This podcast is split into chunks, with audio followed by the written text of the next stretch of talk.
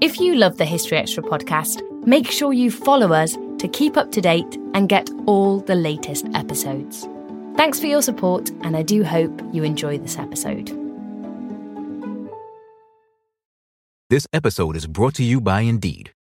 We're driven by the search for better, but when it comes to hiring, the best way to search for a candidate isn't to search at all. Don't search, match with Indeed. Use Indeed for scheduling, screening, and messaging so you can connect with candidates faster. And listeners of this show will get a $75 sponsored job credit to get your jobs more visibility at Indeed.com slash History Extra. Just go to Indeed.com slash History Extra right now and support our show by saying you heard about Indeed on this podcast. Terms and conditions apply. Need to hire? You need Indeed.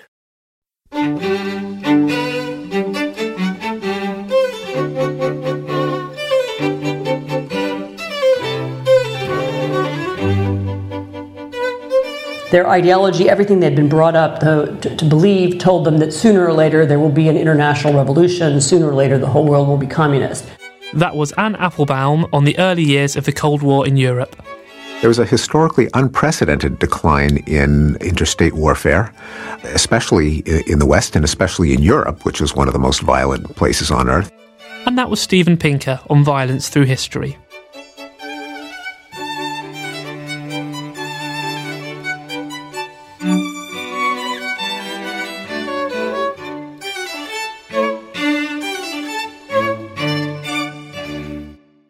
Hello and welcome to the History Extra podcast with me, Rob Attar. This podcast is brought to you by the team behind BBC History magazine, which is the UK's best selling history magazine. You can find it in all good newsagents and on subscription. Plus, we have a Kindle edition available on the Amazon website and an iPad edition on the Apple newsstand. You can find out more details of all of this, plus great subscription offers on our website, historyextra.com. And if you have any comments about the podcast or any of our other products, you can get in touch with us through email, podcast at historyextra.com, on Twitter at historyextra, or on Facebook forward slash historyextra. For this week's episode, I'm delighted to say that we have two guests of international renown. First up is Anne Applebaum, a journalist and historian who is best known for her Pulitzer Prize winning book, Gulag, that examined the Soviet system of forced labour camps. Her new book, just published, is Iron Curtain The Crushing of Eastern Europe, 1944 to 56, which looks at how communism was imposed on the region after the Second World War. Our book's editor, Matt Elton, met up with Anne recently to find out more. It's such a huge topic, this. I mean, how did you decide which countries and which years to cover in particular? What I was interested in was the technique, if you will, or the, the, the, process of Stalinization. How, how do you create a totalitarian state um, out of what was really countries that were just emerging from the ruins of war? You know, how, how is it done? What institutions do you need to uh, reform? Or you know, how, how do you corrupt people? How do you get them to collaborate? Um, and and that, that interest dictated the time period, which is 1944, which is when the war really ends in Poland um, to, to 1956, which is when you have a real uh, change of regime um, after the 56 rebellions in Hungary and Poland. And so, it, so, the, so the time period was emerged from the subject. The choice of countries um, came out of my interest in looking at countries that were very different um, and they'd had very different war experiences. Germany had obviously been a Nazi country. Um, the Hungarians were something in between. They were allied with the Germans, but not entirely happily.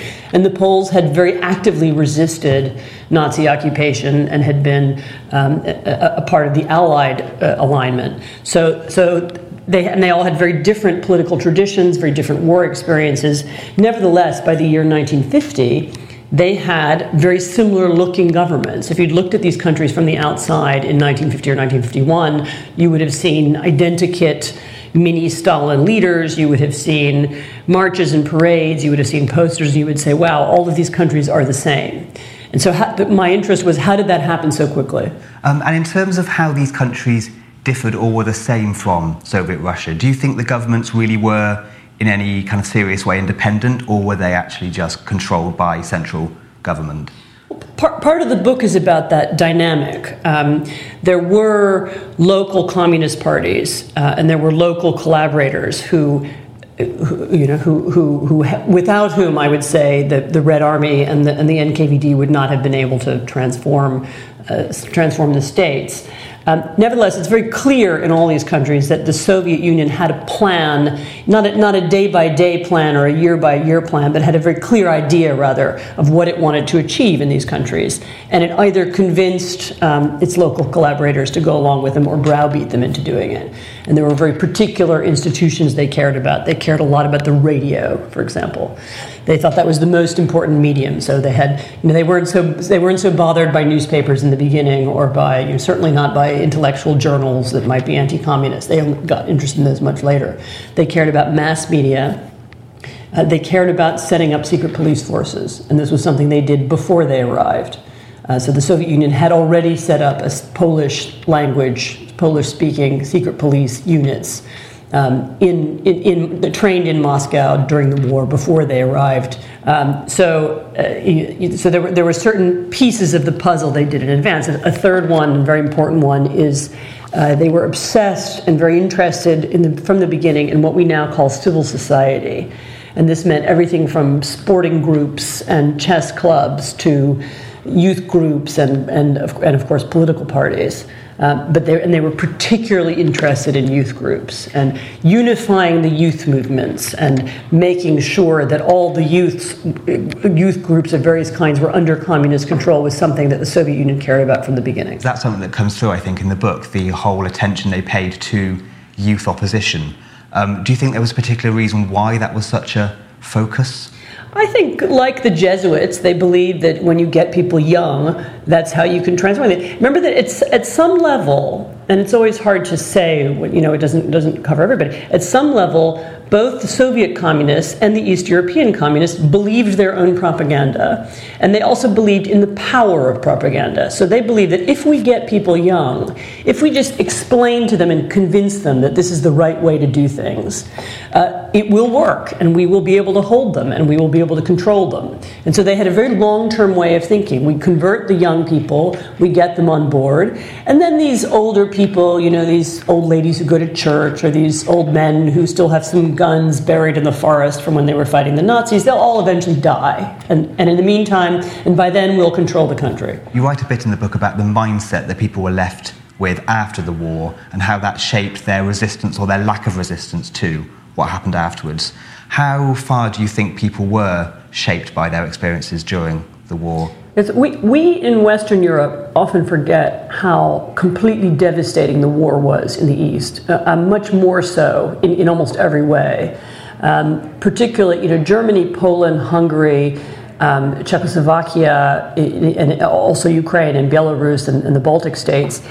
These were the countries that were very much in the middle of the war. You know, the, the, the, the Hitler, so the Soviet Union had marched over them in 1939. Um, Hitler marched over them again in 1941. The Red Army came back in 1944. And these countries, you know, there, there are cities in that part of the world that changed hands three times. And every single time they changed, there were massacres and uh, mass murders and mass arrests. So these were these were countries that were the, the percentage of the population that had died is is 10%, 20%. It's it's it's nothing like the numbers that you get in Western Europe. So the, there was a kind of devastation, but in addition to that, there was a there was a the war had a psychological impact there that's also hard to to understand. You know, these are countries. You know, when you're talking about Germany and Hungary, these are countries that were defeated, and so they're countries which where the entire pre-war and wartime elite had suddenly lost their their legitimacy. And people said it was all wrong. You know, everything Hitler told us was wrong. It was all lie. You know, Germany's not the master race. And if, but if everything's wrong, then what's the answer? Maybe there's something completely different and new has to come, at, uh, you know, and, and, and, and reorder society. And uh, that was, and the, the acceptance of communism came partly out of that. You, but you also had a parallel experience in Poland and Czechoslovakia. You know, the pre-war elite of those countries had failed. You know, capitalism had failed, liberal democracy had failed. Uh, France and Britain had not come to their rescue. The liberal democracies had failed to help them as well, the, the Western liberal democracies. And you, you, know, and and the, so they had the experience of failed liberal democracy. They had the experience of failed Nazism. What else was there? And the Soviet Union appealed to many people as a kind of legitimate alternative, at least at least in the in the very early days. And to what extent do you think that Western countries let this spread of communism happen? Certainly, it's fair to say that the West did nothing to stop it. Um, you, you, know, there's a, there's a long argument about whether the West could have done more, whether we could have blocked at least the Soviet occupation of Poland, whether we could have. You know, there was there, certainly it's true that the American armies could have taken Prague instead of letting the Red Army do it. Certainly, it's true we could have tried to get to Berlin faster. Um, but there was a political decision taken early on in the war that we aren't going to do that. Uh, we are going to let the Soviet Union take over Eastern Europe. And there was a vague and not very well thought out feeling that, well, maybe it wouldn't last very long and eventually they would withdraw.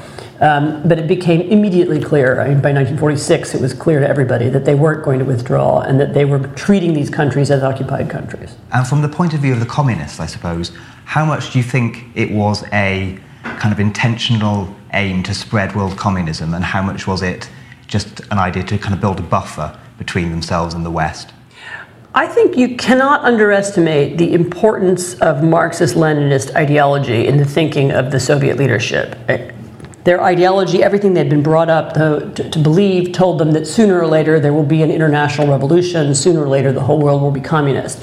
And Stalin had a very opportunistic way of thinking about this. Well, okay, maybe it's not going to happen next year, and so I'll bide my time, and uh, maybe it's maybe I'll have to wait ten years. And there's a, there's a famous um, essay uh, written by the Soviet foreign minister during the war, in which he said, "Well, maybe maybe it will take 20 or 30 years for Europe to be communist." But they certainly assumed that it would happen sooner or later. At some point, at happen. some point it would happen, and at some point they would take over. And so, in that sense, it was it was very ideological. And in addition to that, it was also useful militarily and economically to take over that region for the Soviet Union. It, it, it wasn't so much a buffer zone; it gave them. Um, uh, you know, access to a, a, whole new level of much more highly developed societies. Um, they had, you know, access to coal mines and access to factories that they didn't have before. So it was very important in many ways for them. Sure. Okay. And in the face of such overwhelming certainty from the kind of minds of the leaders that this would happen eventually, what do you think gave people the power to oppose that? Well, the fact is that although the leaders at some level were convinced that communism would succeed everywhere eventually. In practice, it never worked. And nothing ever happened the way they said it was going to happen. And they didn't, the, the, East European countries didn't get richer faster. In fact, very rapidly, the West became, began to grow much more quickly than the East. And very, very quickly, it became clear that nothing they said was, was happening. And this, and this created a series of crises. I mean, there was constant crisis in the communist camp and a constant attempt to reassess the ideology and reassess the plan and to try this this version of economic reform, and when that doesn't work, to try a different version of economic reform. And, and the, the, system lurched from crisis to crisis really up until the end because actually reality never did fit the plan. And so that meant they were constantly having to explain themselves. And you know, this, this is also, of course, one of the sources of violence, both in the Soviet Union and in Eastern Europe you know, when people were unable to fulfill the plan and when the system wasn't growing as fast as it was, whose fault was it? Well, it was spies, it was saboteurs, it was enemies, it was people who were undermining the system. You know, so rather than admitting that the, the ideas themselves were wrong, they tended to blame people, and that's where you got uh, t- terror, waves sure. of terror. Okay. So it was about finding new people to blame for the system's failures, in a way. They, they, there was a constant search for explanations. Why does the system fail? And so, and yes, they, they sought out people. They blamed the West. They spoke of spies. They spoke of conspiracies. They needed an explanation for why it wasn't happening the way it was supposed to be happening. Sure. Some of the stories in the book, like there's um, fairly young teenagers who were part of fairly innocuous societies who were then arrested for being part of some wider kind of opposition movement. Yeah, well, this is the, the, the, the, Soviet and then and the East European communist mentality was very attuned to the possibility of dissent and where it would come from. And what they really disliked was any kind of spontaneous self organization, and even very innocent sounding groups that were, as I say, hiking clubs or chess clubs could become the target of paranoia and fear. You know, we need to we need to get rid of them because they're organizing themselves, and that was um, that was true from the very beginning until the very end. Something that really interested me is the idea that there's some recent archive discoveries that have become available in the last few years. Um, what new discoveries do you think they offer us in terms of studying the period? And the, the, archives of this period in this region are now totally open. You can see all the German archives, you can see the Stasi archives, you can see the Polish secret police and Hungarian secret police. They're, they're all very open and very accessible. Um, the only difficulty is you have to speak all those languages, which is very difficult indeed. Um, but the, the, what the archives give us is not so much a completely new picture, but they give us the uh, official view of what was happening and, and really what people were saying behind the scenes. So we knew the general outline of the story, but it's very different to read, for example, you know, an argument being conducted inside the East German Politburo in, in it was 1949 or 1950 about private shops, because there were still some private shops in East Germany then. And they began to, they were arguing, I, I read a one, it was a wonderful um, depiction of this argument in which one, that one person was saying, well, why is it that these shops are doing so well? You know, they're doing better than the state sector. And so somebody said, well, then what we need to do is we must ban them, because then if we ban them, then the state sector will improve. They must be undermining this. And then somebody else says, well, no, if we ban them, then people will starve because there will be no way to do food distribution. And you can see right there the clash of reality and ideology, and people, try, you know, trying to understand what was happening. Um, and you know, in a, in a, way that's very clear and that we didn't really have before. You know, that and there, in addition, there um, there are many, many stories about uh, the, you know, who they were identifying as enemies, their search for possible resistance groups. Uh, the, the, mentality of the regime becomes very clear when you're able to read the archives. And how do you think people in these countries now feel about the period? This is a very difficult period for everybody in that part of the world. Uh, I often find when I interviewed people, people were very happy to talk about the war their role in the war. People felt they'd done, particularly in Poland, they'd done many heroic, really heroic things during the war, and um, they they'd worked in the underground and so on. And then they were also very often happy to talk about 1956 and the period of reforms that happened then and so on.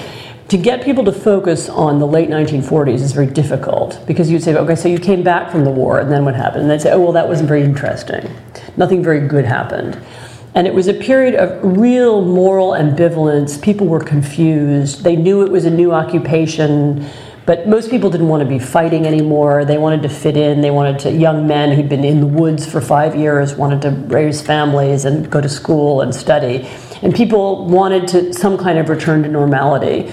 And therefore, they often had to make small compromises or collaborate in very small ways or, or even bigger ways with the authorities, and they felt bad about it and feel bad about it to this day. So it's not a it's not a heroic or grand period in the history of these countries. This episode is brought to you by Indeed. We're driven by the search for better, but when it comes to hiring, the best way to search for a candidate isn't to search at all. Don't search, match with Indeed. Use Indeed for scheduling, screening, and messaging so you can connect with candidates faster. And listeners of this show will get a $75 sponsored job credit to get your jobs more visibility at Indeed.com slash History Extra. Just go to Indeed.com slash History Extra right now and support our show by saying you heard about Indeed on this podcast. Terms and conditions apply. Need to hire? You need Indeed. We don't always realize just how much our negative thoughts and experiences stick with us and weigh us down you may find your brain constantly running through a highlight reel of bad moments. That comment your friend made last week that hurt your feelings, that frustrating thing your mum does, or that silly thing you said in a meeting. Maybe it's time to get it all off your chest, whether it's a tiny annoyance or something much bigger. Talking about it can give you some relief and lead you to a potential solution. That's where therapy comes in. It's a safe space to share whatever's weighing you down and learn to process it so your internal highlight reel can focus on the good stuff. And BetterHelp offers affordable online therapy on a schedule that works for you. Connect with a licensed therapist by text, phone, or video call. Start the process in minutes and switch therapists anytime. Let it out with BetterHelp. Visit betterhelp.com slash historyextra today to get 10% off your first month. That's betterhelp, H-E-L-P dot com slash historyextra. That was Anne Applebaum talking to Matt Elton. Iron Curtain has just been published by Penguin. Look out for a review of it in BBC History magazine soon. And now we have a short advert. Roger Luckhurst talks about two forgotten stories from the Victorian period that lie at the centre of the mummy's curse mythology. There are two adventurers who go to Egypt. One is called Thomas Douglas Murray. He uh, discovers a, a, an amazing um, mummy case, uh, buys it from these mysterious Arab traders, and probably shoots his own arm off. Uh, and that begins a whole cascade of stories about the mummy curse that run all the way through late Victorian period into the Edwardian period. The second story was about Walter Ingram, uh, uh, an adventurer and a soldier who fought in the Zulu Wars in the 1870s and then went to Egypt in the 1880s and tried to, um, was involved in the very famous attempt to rescue General Gordon from the dastardly Arabs in Khartoum in 1885. And he was someone who um, bought, uh, again, bought a mummy case uh, in Luxor. Um, sent it home, and it became a famous curse story when he was killed by an elephant just two years later on a hunting trip. The Mummy's Curse The True History of a Dark Fantasy by Roger Luckhurst publishes October 2012 and is available direct from Oxford University Press and all good bookshops. Judging from the constant stories about violence and warfare on the news, you might be forgiven for thinking that we have never lived in bloodier times. But according to Harvard scholar Steven Pinker, the opposite is the case. In his book, The Better Angels of Our Nature, Pinker argues that violence has been on the decline for millennia, and that despite the problems that continue, we may be living in the most peaceful age ever seen. On a recent trip to the UK, Steven came along to our studio to talk more about his theories and to offer his explanations about why this fall in violence might have come about. Would you say it's accurate to say we're now living in the least violent age in human history? Quite, quite possibly. We're in an age in which war between rich developed countries has pretty much vanished from the map. There, uh, war between countries in general is becoming increasingly rare. There are still nasty civil wars, but even they are becoming fewer in number and less destructive when they do take place. This is on top of massive declines in rates of homicide since the Middle Ages and the abolition of many forms of institutionalized violence, like burning religious heretics at the stake, uh, torturing criminals to death in front of cheering mobs as a form of criminal punishment, throwing debtors into prison, uh, beating children daily to discipline them, and uh, countless other forms of violence that seem to be in decline. And is it a steady decline of violence from, say, prehistory to the present day? Uh, no, it is uh, a, a, decline that is highly uneven, depending on the category of violence. We certainly brought homicide under control before we uh, stopped waging war on other nations. Uh, the decline of homicide uh, began in the Middle Ages, whereas you could really only see a decline in war after the, the uh, end of World War II. Uh, nor has it been completely smooth. There are, have been some nasty surprises and reversals. In the 1960s, the rate of violent crime went up in every Western country. Not back up to the levels of the Middle Ages, but uh, a reversal of a centuries long trend. In the developing world, there was an outburst of civil wars following decolonization in the 60s, 70s, and 80s.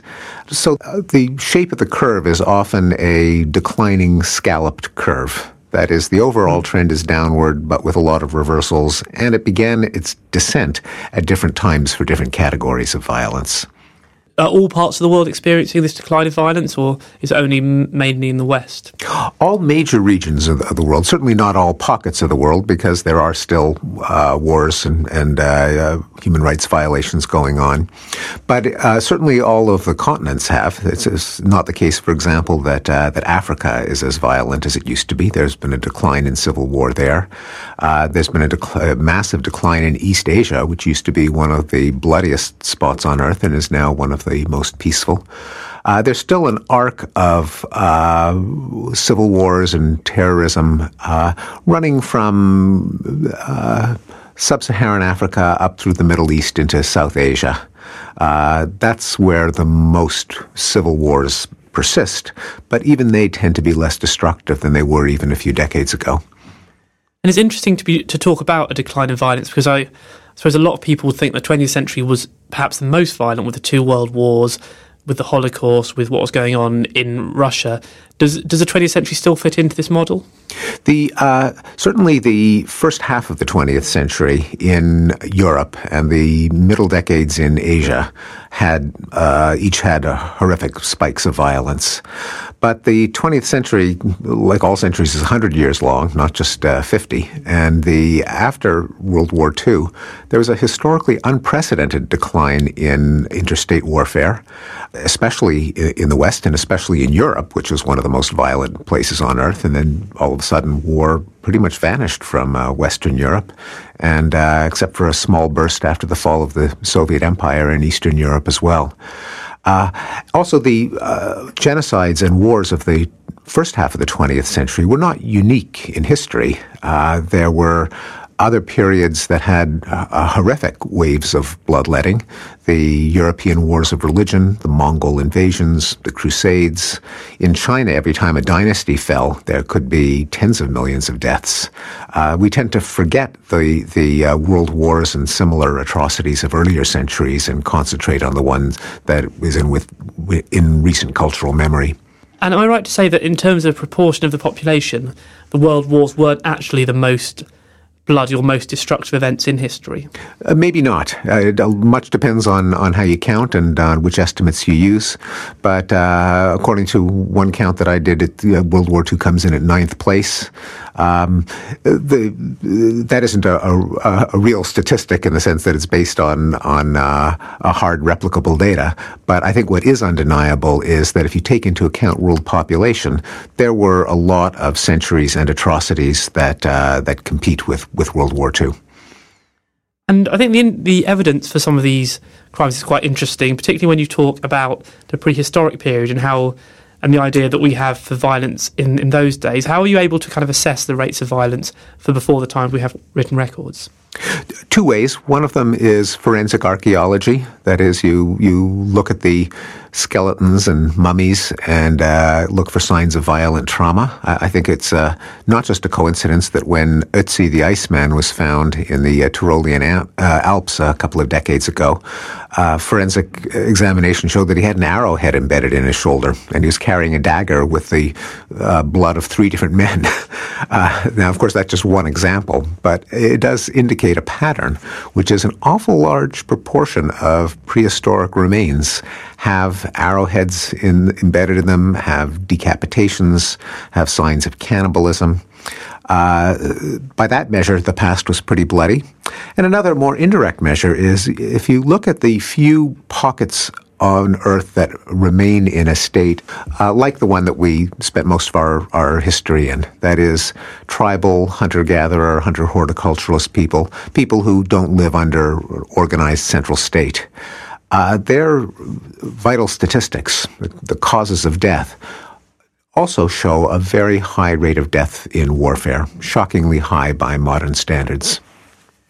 And that must go against the grain of, of a lot of or certainly the popular view that people who live in these tribal societies, live in these pre-civilized societies, are very peaceful and in harmony with nature. So is that essentially not true? That is essentially not true. Now there is there is variation. There are um, peoples, especially ones who have no neighbors, who don't have wars with their neighbors because they don't have any. They they, they ran away. Uh, in, uh, but they often have very high rates of internal homicide. Uh, the ones who do live within um, spear's distance of their neighbors uh, have high rates of homicide that went unnoticed because the anthropologists were highly impressed by their battles, their pitched battles, when you had two uh, groups of warriors who uh, met each other on a battlefield pretty much just out of the range of each other's spears and arrows. And there'd be a lot of trash talk and insults and obscenities. A few spears and arrows would fly, and then one guy would get hit, and they'd all call it a day and go home. So you get the casual impression that the war was largely symbolic and ritualistic. There are two problems. One of them is if you keep if they keep meeting on the battlefield uh, every year or so, and a couple of people get killed, and there are maybe 50 men in a band to begin with, that can add up. More uh, dramatically, though, the largest number of casualties don't come from these noisy pitched battles, but from stealthy, treacherous raids, where a party of warriors will surround a village before dawn, and then when the men wake up, they'll they'll be met with a, uh, a fusillade of, of spears or arrows. That can kill a lot of people quickly, and that's what contributes to the very high rates of death in warfare in uh, among tribal peoples. It's the raids, not the battles. And I guess because you've only got relatively small numbers, you don't have to have like a huge number of people killed for the actual proportion of deaths to be quite high among these groups. Uh, quite right. That's right. We uh, we have large numbers of people getting hurt in our wars, but we have an even larger number of people who grow up, bring up their kids, die of natural causes, and so the odds are that if you're a person in the modern world, you we will not die of violence, and that was not true uh, if you pose the same question about the um, band and tribe level societies that we spent most of our history in. Do you think people have a hard time believing this idea that violence has been declining so much over the centuries? They do, partly because their sense of the amount of violence in the world comes from the news, which by definition covers things that happen, not things that don't happen.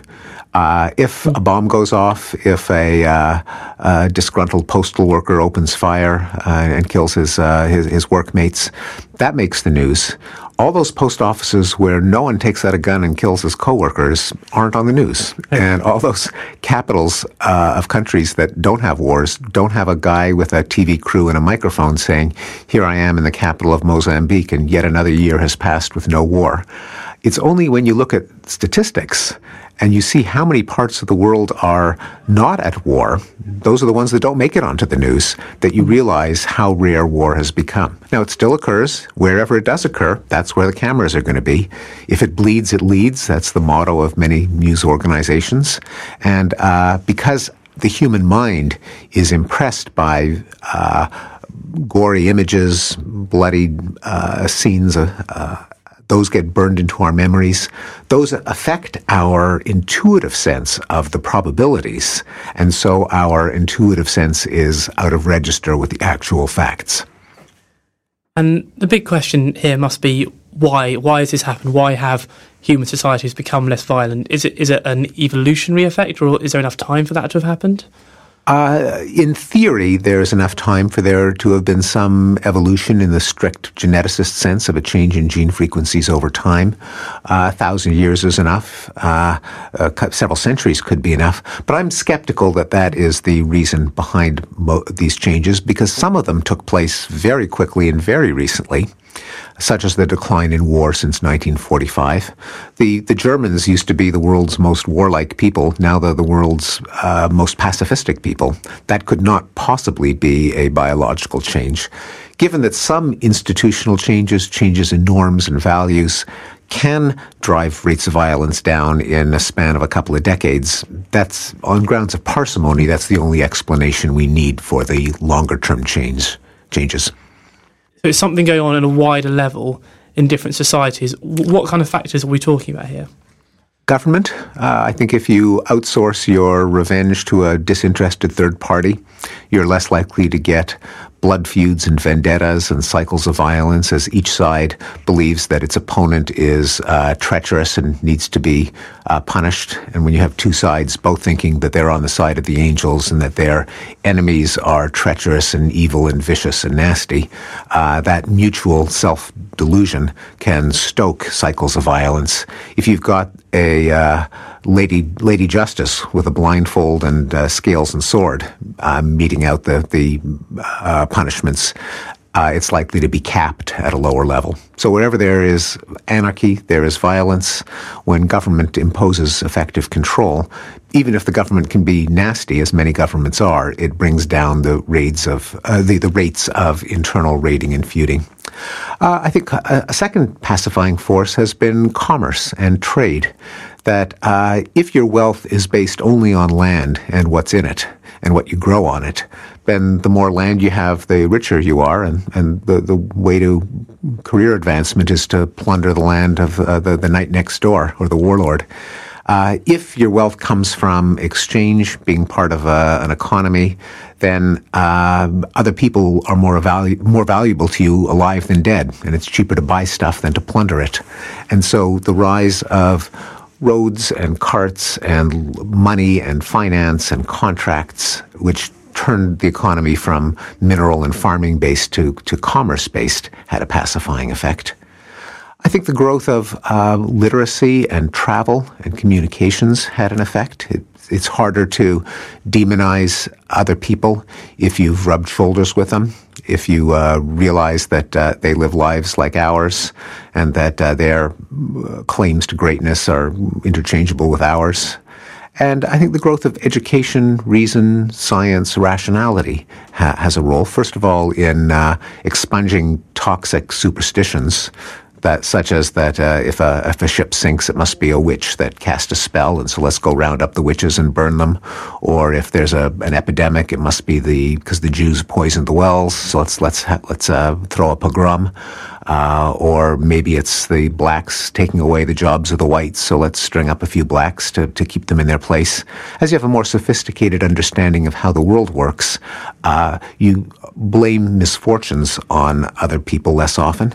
Also, you start to apply your ingenuity to the problem of violence and, and try to figure out ways in which everyone can beat their swords into plowshares at the same time yeah, you treat violence as a problem to be solved. And we've we've kind of chipped away at other problems. We don't get sick as often as we used to. We live longer.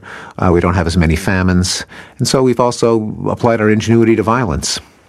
Is there empirical evidence that countries that say have more trade, have more effective governments, and are perhaps more literate do engage in less violence? All, all three of those have been shown statistically. Now, of course, it's not 100% of the time, but on average, a country that is uh, um, engages in more trade, is more open to the world economy, that has more effective government, uh, and that has higher levels of education is more likely to be democratic, is less likely to have civil wars, uh, and is uh, less likely to have genocides. Um, but what about, I suppose, a countervailing trend would be the advances in technology that make it much easier nowadays for a more advanced country to kill a lot of people, for example, with nuclear weapons. Has that not in any way balanced out these other factors? Well, you never know what could happen, but I think it's pretty unlikely that now that Russia and the United States will fight a nuclear war. Uh, certainly less, less likely than it was in the uh, 60s and 70s. Uh, and uh, the, the odds that, that France or England will use its nuclear arsenal are very, very close to zero. Uh, so the weapons exist. We, it's pretty important that we lock them down. Um, but I, I, don't think that uh, in, in, the uh, that the uh, we're going to see a plausible scenario in which they're going to be used in the near future. So it seems like it's not that people have become less violent; it's in terms of their own impulses. It's more that those impulses have been controlled by kind of external factors, maybe psychological factors. That, that's what I argue. I think people still uh, get on each other's nerves. They have conflicts. They they uh, can't stand each other. They have violent uh, fantasies. They enjoy violent entertainment. But less and less do they translate those impulses into actual acts of physical violence.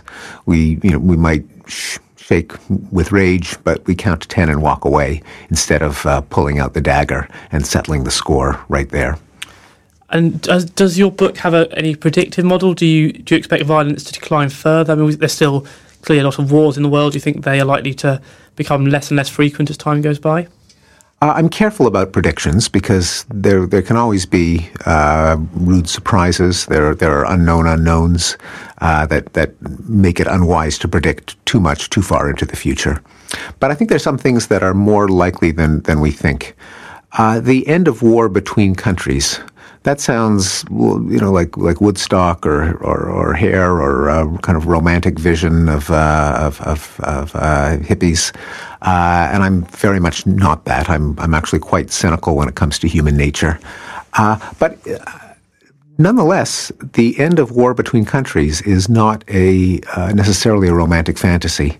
Uh, certainly, that's been the, the, the, trend. Not just that wars haven't broken out, but they are less and less an option among, uh, certainly among developed countries dealing with each other, which is a radical break from history. And other violent institutions have been abolished and, and more or less stayed abolished. Um, uh, slave auctions, like, uh, uh, that is, enforceable contracts to own other human beings, are uh, gone. There's still human trafficking, but it's at a fraction of the proportionate level that slavery used to be. And there's no government that will uh, allow or or uh, enforce slavery. human sacrifice. We don't symbolically kill someone to propitiate an angry god. Public torture executions, debtors' prisons, uh, in many parts of the world, capital punishment. And a lot of these changes seem to be one way. That is, once they're gone, they kind of stay, they stay gone. There are only 200 odd countries in the world. If they pretty much make it a norm that we, we don't invade, we don't uh, bombard each other, then uh, it's not crazy to think that that could be a, a, a, a long lasting change. Civil wars are harder to predict. Uh, because it's not just 200 actors, but the world has 7 billion people.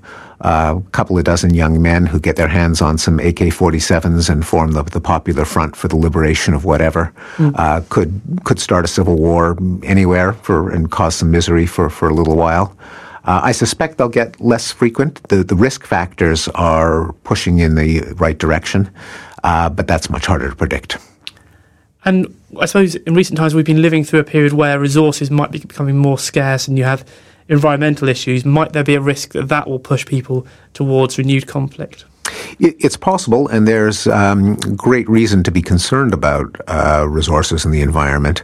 Although I think that armed conflict is actually not one of the major ones. For, for one thing, uh, not that many wars are fought over physical resources. When, when you think about it, you know, what was World War One about? I mean, historians are still debating it, but it wasn't over over some pot of minerals or water. And likewise, World War II and Vietnam and uh, the the the uh, Arab-Israeli wars. Uh, people fight over uh, revenge and justice and ideology and fear and honor and grandeur. And it's actually surprising how few wars are fought over uh, as a rational contest over a finite resource. Uh, studies that look at uh, um, correlations between, say, drought or famine at time one and war, civil war at time two find very little connection. Uh, and a number of reasons. One of them is resources are one of the few things that you really can divide. You can't, uh, that adversaries can, can split. Uh, also, it's generally the, uh, you need a little bit of, of surplus wealth to uh, form an army. And when you're uh, at the, the absolute bottom of poverty, it's not so easy to scare up an army. And just to go back to a point you made, you sort of touched on earlier, there probably are a lot of people today that would say that religious belief or religions have had a very positive effect on reducing violence. Is that something that you address in your book? Uh, yes. Over the uh, course of history, I think the opposite argument would be more plausible. That uh, they, certainly the European wars of religion were the bloodiest events in Europe uh, outside of the two world wars, and, and, and as a proportion of the population, they're in the same league. Uh, certainly in the Middle East now, we're seeing a lot of violence that would not be as uh, intractable if it wasn't for religious passions keeping people going, and terrorism is yet another example. Now, this doesn't mean that religions in general are a cause of violence, because religions themselves change over time, uh, and they tend to become more tolerant and uh, less bellicose. They are influenced by the same forces that influence secular culture and politicians and leaders.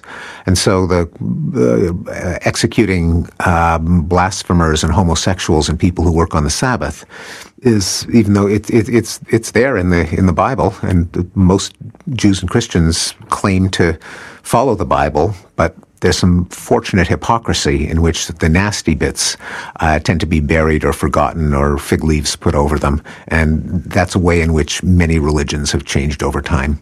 Yes, it was interesting in the book, just showing quite how violent some of these old religious books were, and the point you make that people don't really take their morality from the religious books. They they might claim to, but actually they take their morality from the prevailing moral climate of the society they live in. Thank goodness, yes. Uh, so the uh, the Old Testament has one genocide after another, commanded by God. God says, "Go out, kill all the men, women, and children," uh, over and over again. The the Jebusites and the the Hivites and the, the one one extinct tribe after another, if you believe the Bible, was just massacred down to the last child.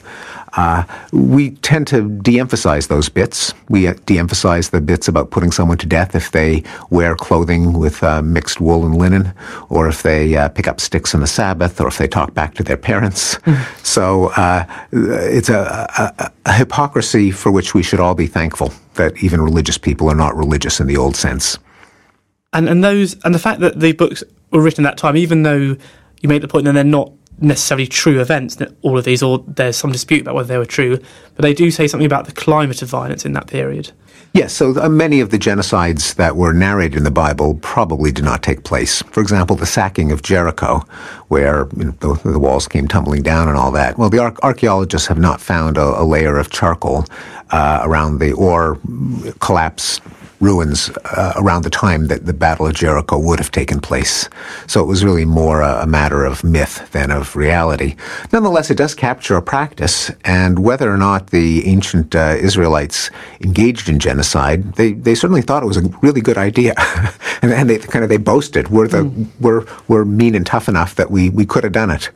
Uh, and that's that's been a big change. Now, when genocides do occur, uh, they are uh, shameful, they're hidden, they're concealed, and the rest of the world uh, is appalled, uh, brings the perpetrators to trial afterwards. enormous changes from the standards of uh, centuries and millennia ago. So, is one perhaps one important factor the way that violence is no longer celebrated to anything like the extent it might have been in the past? That is a big change in, in just the, the valorization of violence. If you live in a culture where you're constantly under threat by neighboring tribes, uh, then violence is a your own ability to perpetrate mm. violence is a very good thing indeed. It's the only thing that keeps your your women from being abducted and your children from being uh, killed, and and so the cult of the warrior and of manly honor that is your uh, you show enough resolve that if your strength is probed, if, if any weakness is probed by insults or, or minor stuff, you have to come down like a ton of bricks to prove that you're tough enough not to be uh, invaded. Uh, and and that's why you go back in many periods of history, and there's a, a, cult of the warrior. It's the most ennobling thing to be strong and brave enough to to kill other people. Uh, that and that was true in tribe against tribe violence. That was true in man against man violence. The code of gentlemanly honor, even in the American South until recently, was one in which an individual man had to prove his mettle by responding to insults with violence if necessary. And that has changed. Instead of a uh, a culture of honor, we have uh, in respectable circles a culture of dignity. That is, a true man is not one who lashes out, but who walks away. Uh, now we have that luxury because we have the police. Uh, but increasingly, you have uh, on the personal scale and on the international scale a devalorization of violence. Countries, many countries are proud not that they keep winning wars and can invade their neighbors whenever they want to, but they're proud that they stay out of wars like you know Canada and Holland and France and Germany, their national pride comes from a completely different source than what it did, where it came from uh, historically, and uh, I think that is a trend that's growing.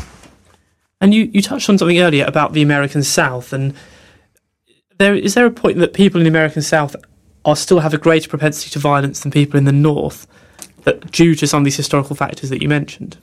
There's a, a, big difference that the rates of, of uh, violent crime in, this, in the American South and Southwest are higher than in the North and on the coasts.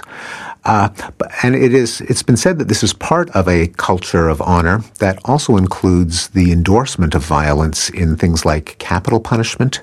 Those are the mm-hmm. states that still execute people. In corporal punishment, those are the states in which children in school can still be paddled and, and strapped.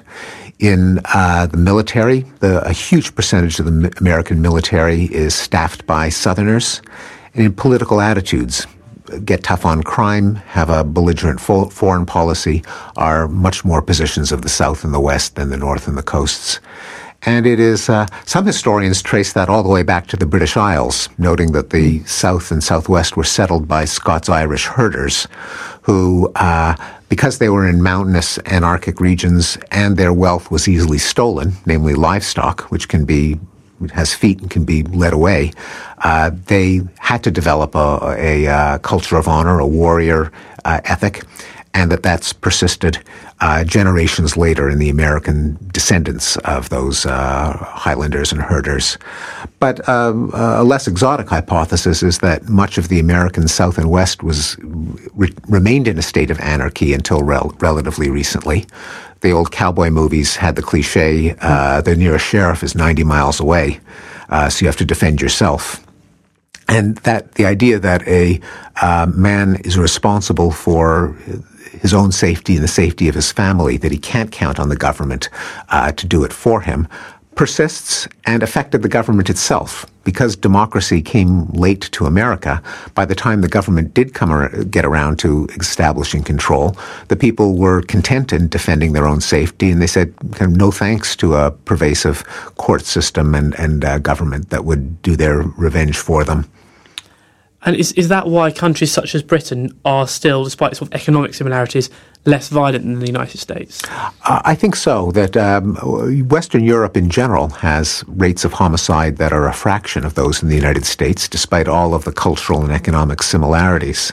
And a plausible answer is that um, most of Europe was brought under the control of monarchs several centuries ago uh, often by brutal means with the public hangings and the disembowelings and, and exiles to penal colonies and all that nasty stuff.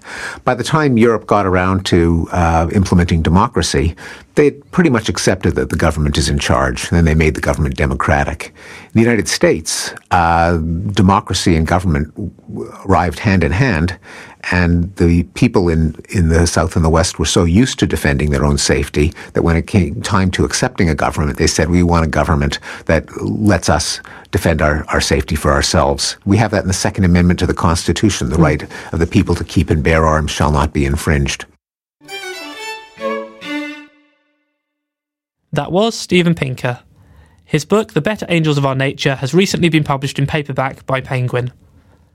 I'm sure many of you will have thoughts about Steven's ideas, so please do get in touch with us on email, podcast at historyextra.com, or Twitter at historyextra.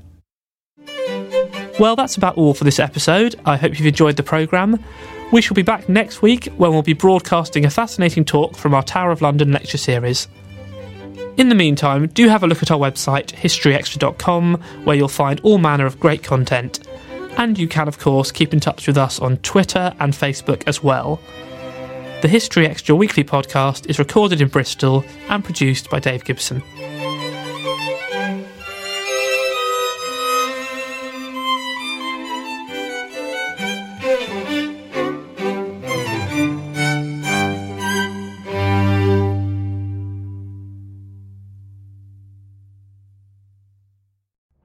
Collision between a Chinese jet and an American spy plane. He came and rammed into our left wing. With relations increasingly strained, what are the chances of things spinning out of control? The Western world was asleep. I'm Gordon Corera. I'll be exploring the friction in this most important of relationships and asking Has the West taken its eye off the ball? You cannot ignore China. From BBC Radio 4, this is Shadow War China and the West. Listen wherever you get your podcasts.